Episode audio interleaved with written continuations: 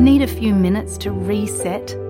Great Minds is a podcast from SBS that guides you through different meditation styles from around the world. Listen wherever you get your podcasts. אתם עם SBS בעברית. לעוד סיפורים מעניינים, כנסו ל-sbs.com.au. Shalom Australia. The IDF on Monday released recently discovered footage showing mother Shiri Bibas holding children Ariel and Kfir, who were four years and nine months old respectively at the time of their kidnapping on October 7th, surrounded by gunmen in the Gaza Strip hours after they were abducted. The clip is the first proof of life of the three members of the family since they were dragged into Gaza. The boy's father, Yarden, was kidnapped separately and is also being held. IDF spokesman Rear Admiral Daniel Hagari said in a press conference that the IDF was very concerned about the fate of Shiri and the children, but declined to elaborate.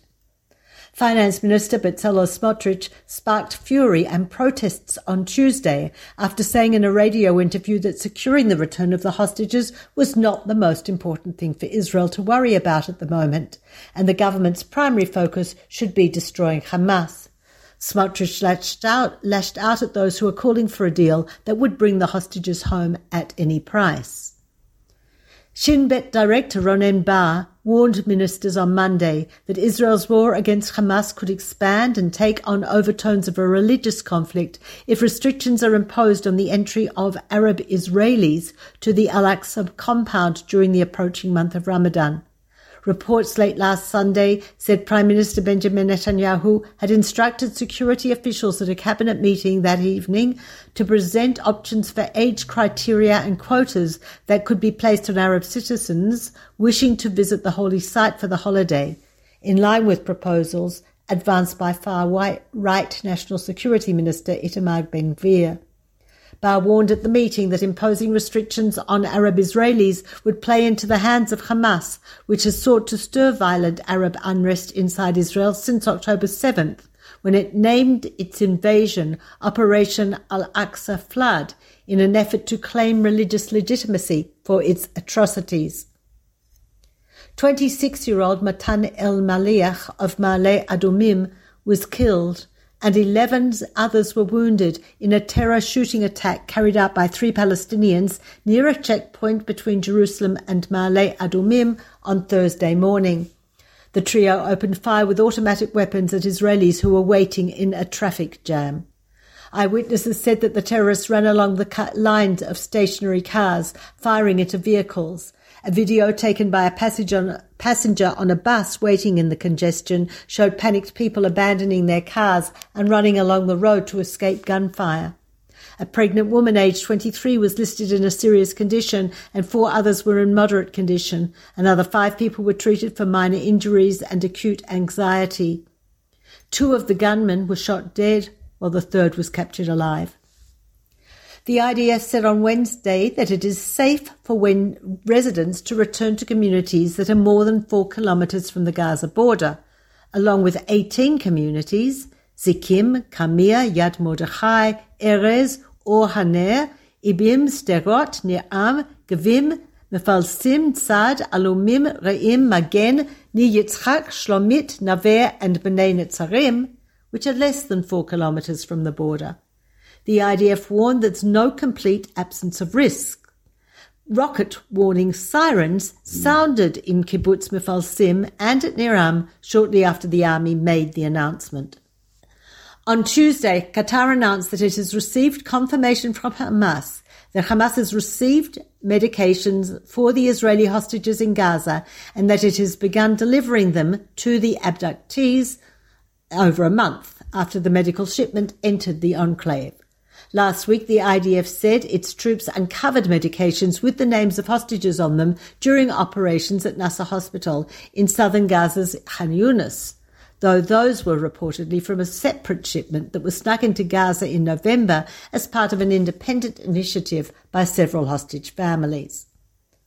Right wing activists blocking the Kerem Shalom crossing last week clashed with Israeli security forces who attempted to disperse the crowds. Protesters aiming to block the transfer of humanitarian aid into the Gaza Strip until all hostages held by Hamas are released from captivity alleged on Tuesday that soldiers had punched or kicked several of them.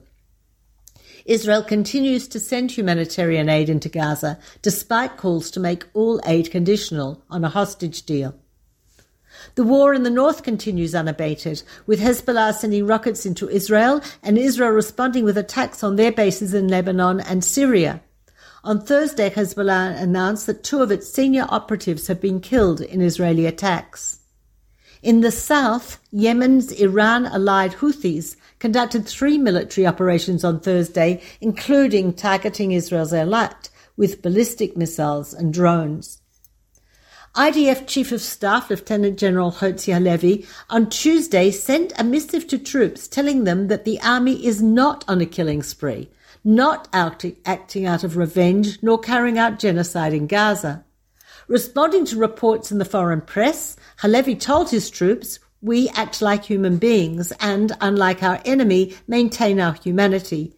We must be careful not to use force when it is not required, to distinguish between a terrorist and those who are not, not to take anything that's not ours, not souvenirs or weapons, and not to film revenge videos.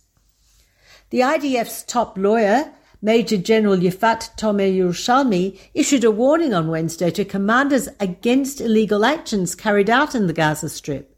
She wrote that we have encountered cases of unacceptable conduct that deviate from the IDF's values and protocols, including inappropriate statements that encourage unacceptable phenomena, unjustified use of force, including against detainees, looting, which includes the use of removal of private property for non-operational purposes, and the destruction of civilian property contrary to protocols. Some incidents go beyond the disciplinary domain and cross the criminal threshold. These acts and statements on the parts of individuals who do not represent the collective are contrary to the IDF as a professional, moral and dignified army and have no place in the IDF. Tomer Yerushalmi confirmed that some cases were being investigated, after which the Military Advocate General Corps would decide if criminal or disciplinary measures need to be taken. An unprecedented impeachment vote against MK Ofer Kassif failed in the Knesset plenum on Monday evening. 85 lawmakers voted to expel Kassif from the parliament, five short of the required 90. The vote resulted from Kassif's comments supporting a genocide accusation against Israel. Israel decided not to send a delegation to the International Court of Justice this week to defend itself against allegations that its 56 year old rule of the West Bank and East Jerusalem is illegal. On Monday, seven representatives for the Palestinians alleged that Israel's rule in the West Bank and East Jerusalem was illegal and accused the country of crimes including colonialism, ethnic cleansing, apartheid, and even genocide. And similar accusations were leveled against Israel by the South African delegation on Tuesday. The Association of Rape Crisis Centers in Israel on Wednesday submitted to the United Nations a report detailing the sadistic and systematic nature of sexual violence employed by Hamas during the terror group's brutal October 7th onslaught on southern Israel, as well as evidence of such crimes being perpetrated on an ongoing basis against hostages still held in Gaza. The association said the chilling 35 page report written by Dr. Karmit Klar Halamish, head of the organization's research department, and Noah Berger, its director, is the first official research since October 7th. It identifies four main arenas where Hamas used rape as a weapon of war the Supernova Music Festival near Ra'im, Gaza border communities, military bases infiltrated by Hamas, and abuse of hostages inside the strip. The report collected numerous testimonies from eyewitnesses, but does not provide quantitative information, saying that the full extent of abuse is unknown and possibly unknowable. This is Peta Jones Pellach reporting for SBS Radio from Jerusalem. רוצים לשמוע עוד סיפורים?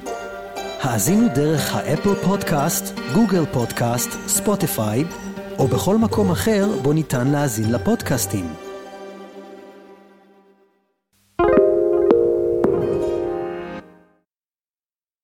This is your invitation to a masterclass in engineering and design. Your ticket to go from zero to 60 with the Lexus Performance Line. A feeling this dynamic is invite only. Fortunately, you're invited. Experience the exhilaration of the Lexus Performance Line and some of the best offers of the year on select models at the Invitation to Lexus sales event, now through April 1st. Experience amazing at your Lexus dealer.